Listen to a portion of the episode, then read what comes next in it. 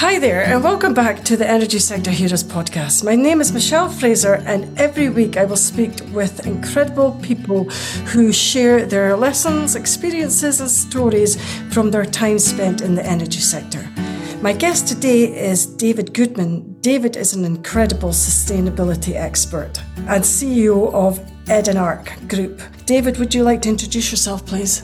I'm David Goodman. I run a company by the name of Edenark Group, and uh, you're correct. We're in the sustainability space. How did you get started off in the energy sector? Well, I was a I was a wee young lad. My grandfather and father were both automobile mechanics, and the family business was was a garage, an, an auto garage, and and I grew up being a, a an apprentice mechanic. Mechanic, I would I would clean the shop floor and and and clean all the parts. And and then when I got a little bit older I got I was given the easy jobs of of working on cars. So from literally the age of probably five or six, I was in a garage. And then a little bit later on, I was working on helping cars become more efficient, uh, working with engines, performance. So, so from from the earliest I can remember, I've always been around engines and and trying to get more efficiency and more performance, more power out of them.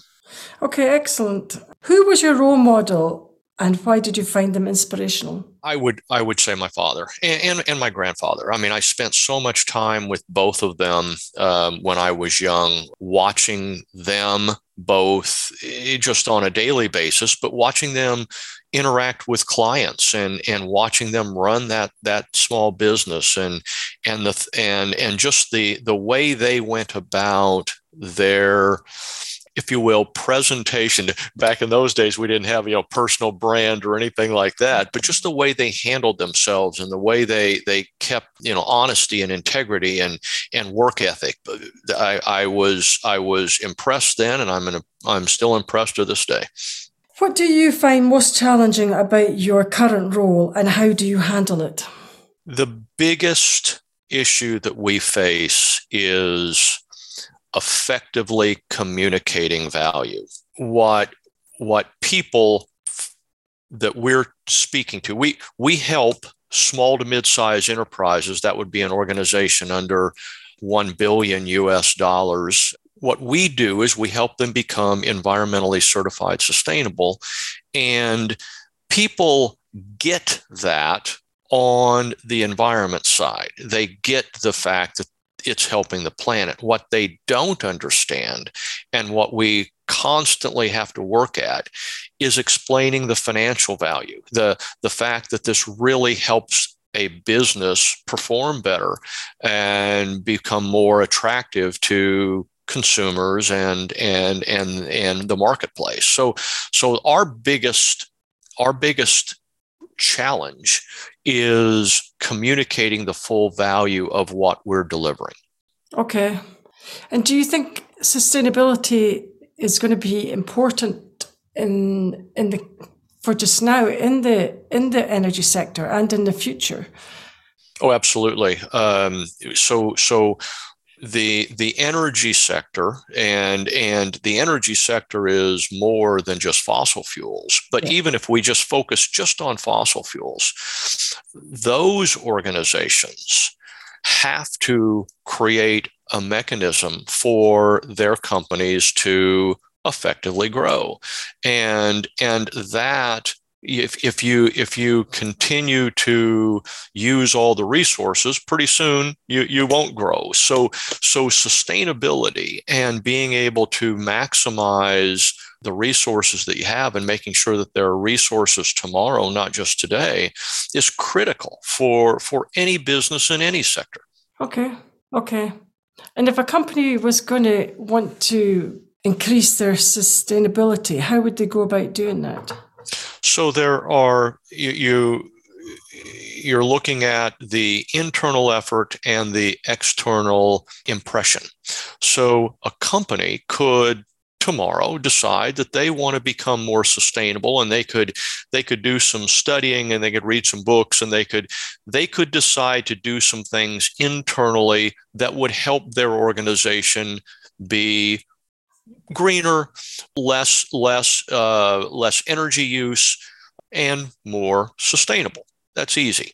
The problem with that is there's so much greenwashing, there's so much misrepresentation, there's so much puffery in advertising, i.e., my toothpaste will give you the whitest white, that if that company wants the, if you will, attaboys, the, the market appreciation that comes from doing the right thing, from comes from being becoming more sustainable it's going to have to have some kind of third party validation because there are so many claims of sustainability that just aren't true. So a company could do wonderful things internally and and if you will check a lot of boxes in terms of becoming a more sustainable company. But the marketplace will not recognize or appreciate what they've done until they have some kind of a valid third party certification or some kind of a, of a validation for the marketplace to to recognize that they really did the things that they said. So, where I'm going here is if a company just wants to do good and become more sustainable for all the right reasons, i.e., helping the planet and helping itself grow and be better, that is absolutely wonderful. But if that company also wants the revenue side and brand side gains that come with that, i.e., market appreciation, increases in sales because consumers want to buy from good corporate citizens, that company is going to have to become certified by a, by a valid, legitimate third party so the market can, can see that they really did the things that they claimed they did. Okay.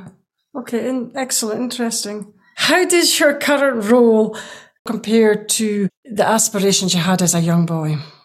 How did my current role compare to the aspirations I had as a young boy? Well, I when I was a young boy, I, I wanted to be a professional football player. I wanted to be Spider Man. I wanted to be all those things. As I as I grew and and and let's say early in my career, I in my early career, I didn't strive to do good. In other words, I wanted I wanted a career, I wanted to grow, I wanted to do all the things that a person that goes into business wants to do just on the personal side the if you will the narcissistic side let's let's let's let's get a promotion let's get a raise let's let's let's work harder than the guy in the in the in the next cubicle or whatever at some point, and I can't recall exactly when, but I recognized that uh, that was not as fulfilling as I originally thought it would be.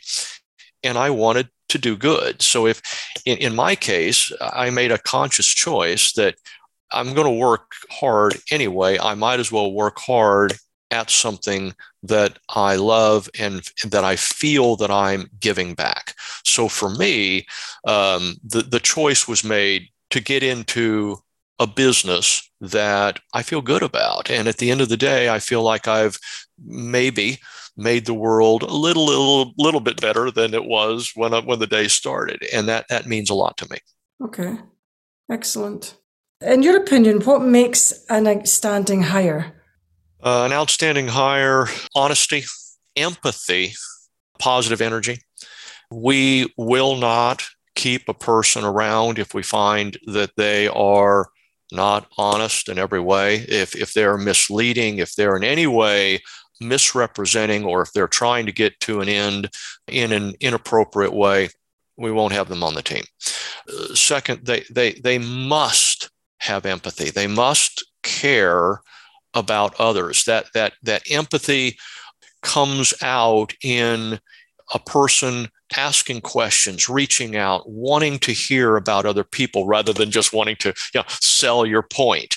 If if you have empathy, you, you, you want to learn about that other person. And when you learn about that other person, you find out what their needs are and good things come out of that. And then, and then finally, if you will, cup half full versus cup half empty.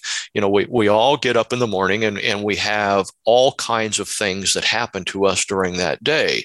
It's our choice to interpret those as a negative or as a positive.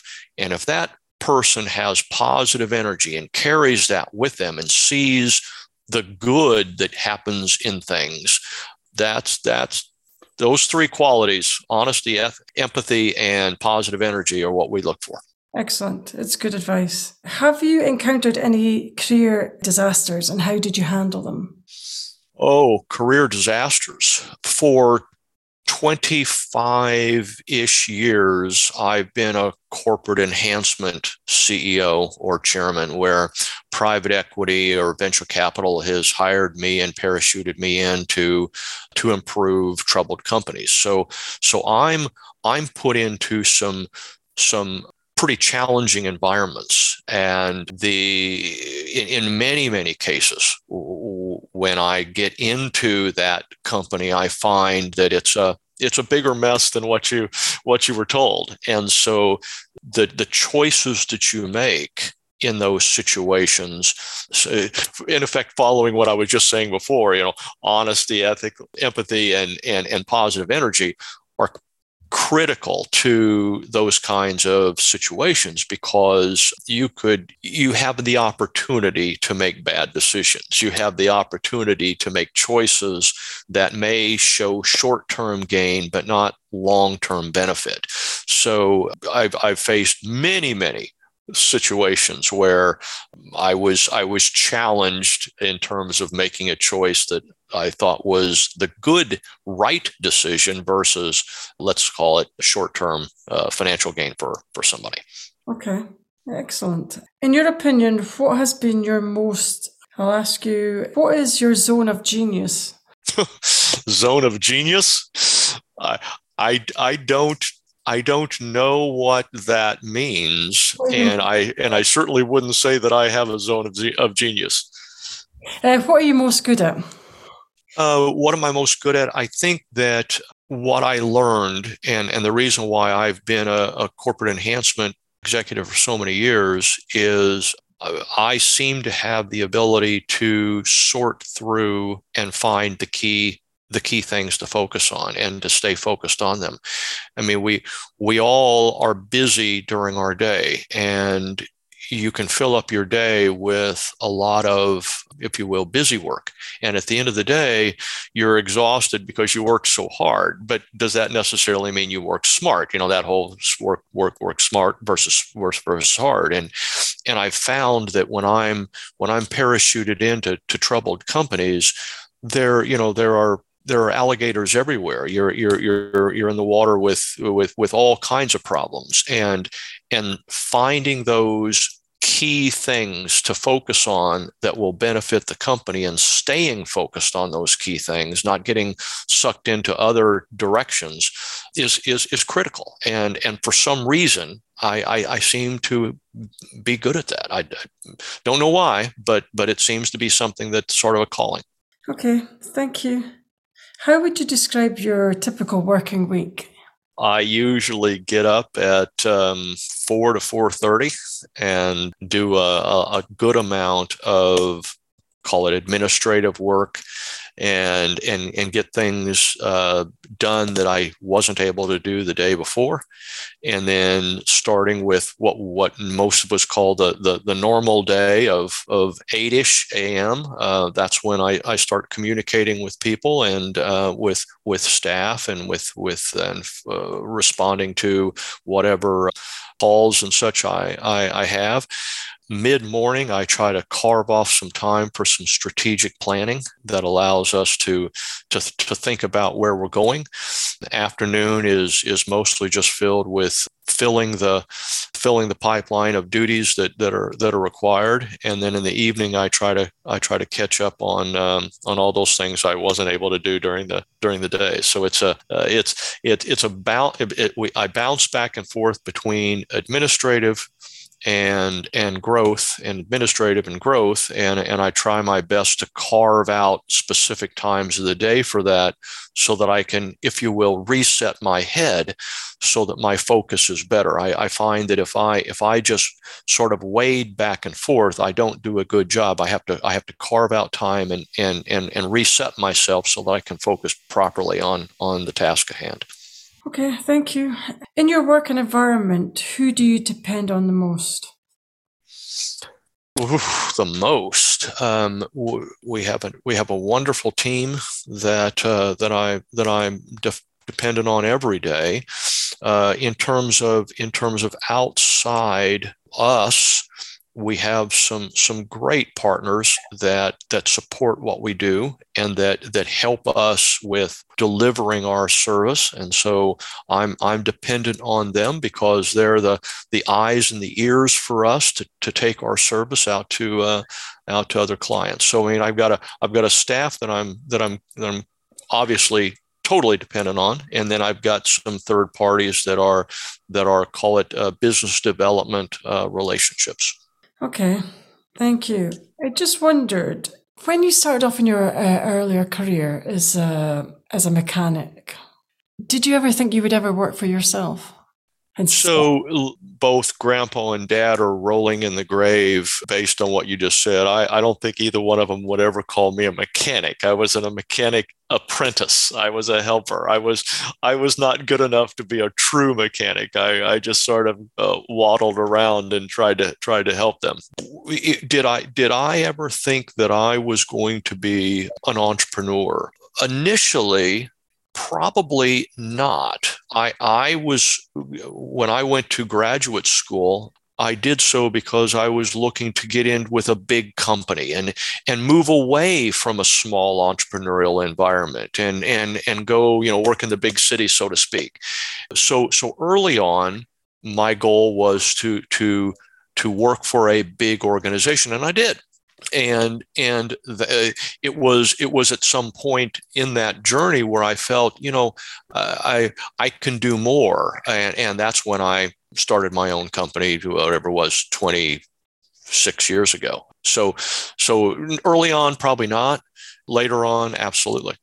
So what made you decide to to set up a business set up your own business I was I was a partner in what at the time was the largest real estate company in the world, and my organization was asking me to relocate to a to a different area, and it was it was it was literally on the other side of the country, and we didn't want to move to that other location partially because of the the responsibilities that I was going to have to have and the amount of time I was going to have to spend on an airplane and and it was it was the right time when I was when I was thinking about, if will, making the break, and a client a client wanted me to help them go public, and uh, they they they wanted me to come in and, and and help with that with that process and and be the executive on on an effort to to take a small company public. So everything sort of aligned at the right time, and um,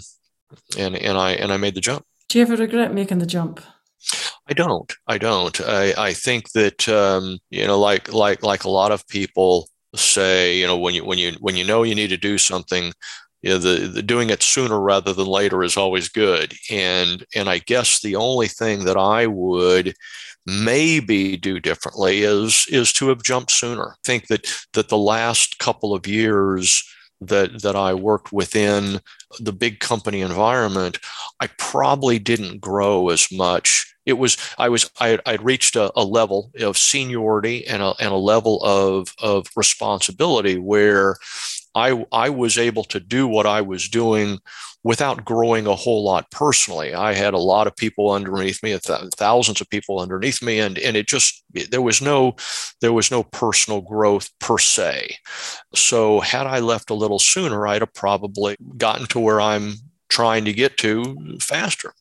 Yeah, I can appreciate that because I think leaving a company where you pretty much have secure employment to go to start up a company by yourself would be quite would quite, be quite a scary prospect for a lot of people.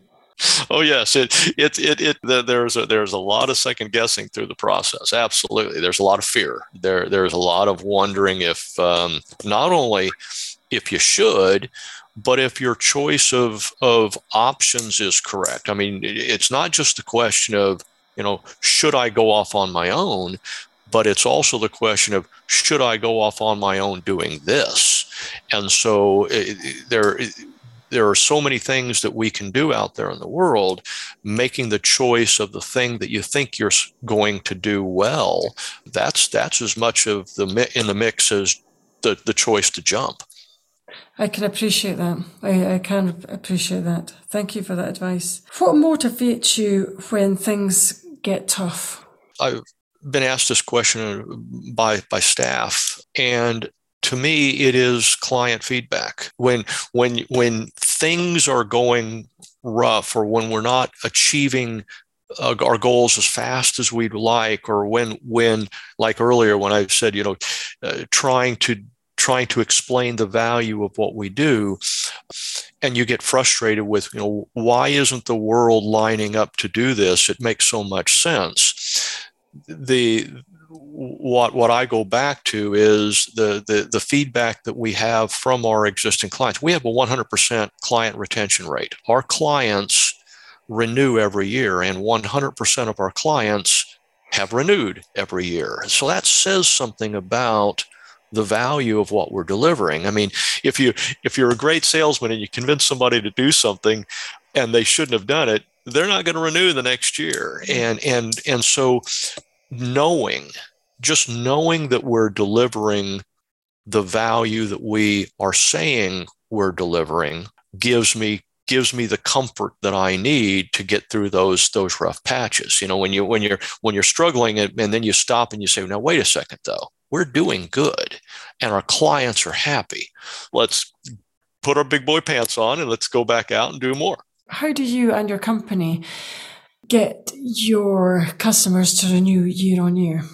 Well, they are happy with the with the value they're getting. I mean, it's it's not like we're twisting arms. Um, you know, once a company has signed up and once a company is starting program, they are seeing the value that we're talking about, and so getting them to uh, renew is is not is not a problem. We, we, we, it's, it's, not a sales effort at that point. It's it's just a an administration effort of doing all the necessary paperwork and, and preparatory work. We don't have people saying, "Oh, by the way, you know, I'm really not sure if I want to do this again." They're they're they're happy. I'm glad. I'm I'm glad that they I'm glad they are. Is there anything that you still want to achieve in your career? Well, today 97 98% of all large large organizations around the world are are have some kind of a sustainability program. They have sustainability staff. Sustainability carbon neutrality are part of their operation. Less than 1% of SMEs of small to mid-sized enterprises have sustainability programs yet 67% of the world employment is SME. If we're going to make an impact on all the things that we want for a better world, we must get the engine that's driving the world, the, the SMEs, on board. So, what would I like to see? I'd like to see that that one percent become five and ten and fifteen and twenty, and I'd like to see a movement within the SME community to become certified sustainable and, and to, to use this as a way to grow their businesses. Because then, then we will have effectively scaled this out in the proper way. Do you think it's going to be easy to get the, the smaller companies to come on board with the sustainability? Easy. I, I, I, I 100% believe that it'll be easier tomorrow than today and easier the next day than tomorrow. Given given what I said before about the the 100% retention, it works. So the issue is just educating and communicating the value. And when more and more sign up, then more and more will. I mean, I've been with a number of early stage companies where those first few innovators the, the, the, the, clients that signed up for because they did their own research and they and they and they really figured it out on their own those people became early adapters. Or they didn't become but but then we then we got the early adapters. Then you get the early majority. Then you get the late majority. Then you get the laggards. So so will it become easier? Absolutely. We're seeing it already. I mean we're most of our clients are come to coming to us through referral from our existing clients. So, whereas initially we had to do all the work, now our phone rings because somebody says, Oh, by the way, a friend of mine who is one of your clients told me I should call you. So, yes, absolutely. It, it, it is getting easier as we speak. And what benefits would you think that, that it would have on a smaller company? Mm, well, certified sustainable companies are growing seven to 20 times faster than the non certified peers. That's a good start.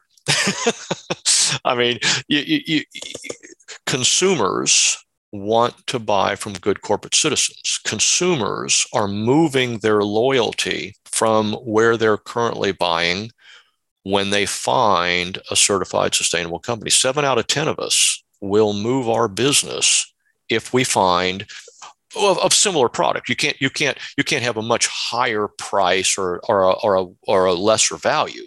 But if two companies are offering basically the same product at basically the same price, and one of those two companies is certified sustainable, their sales go up, the others go down.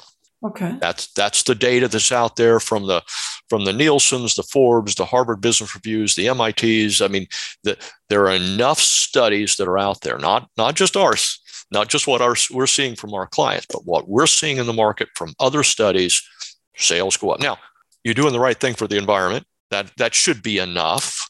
Your costs are going down. Uh, that should be enough your employees are happier, healthier, and more productive. That should be enough. Your attractiveness to investors, both debt and equity, and the cost of capital goes down. That should be enough. But oh, by the way, it gives you a new talking point to differentiate from the guy down the street and take market share. I mean, it's just it's the way of the world. People people want to move their business good, to good corporate citizens, and this is the tool. Okay, thank you. If you can turn back time, would you change anything?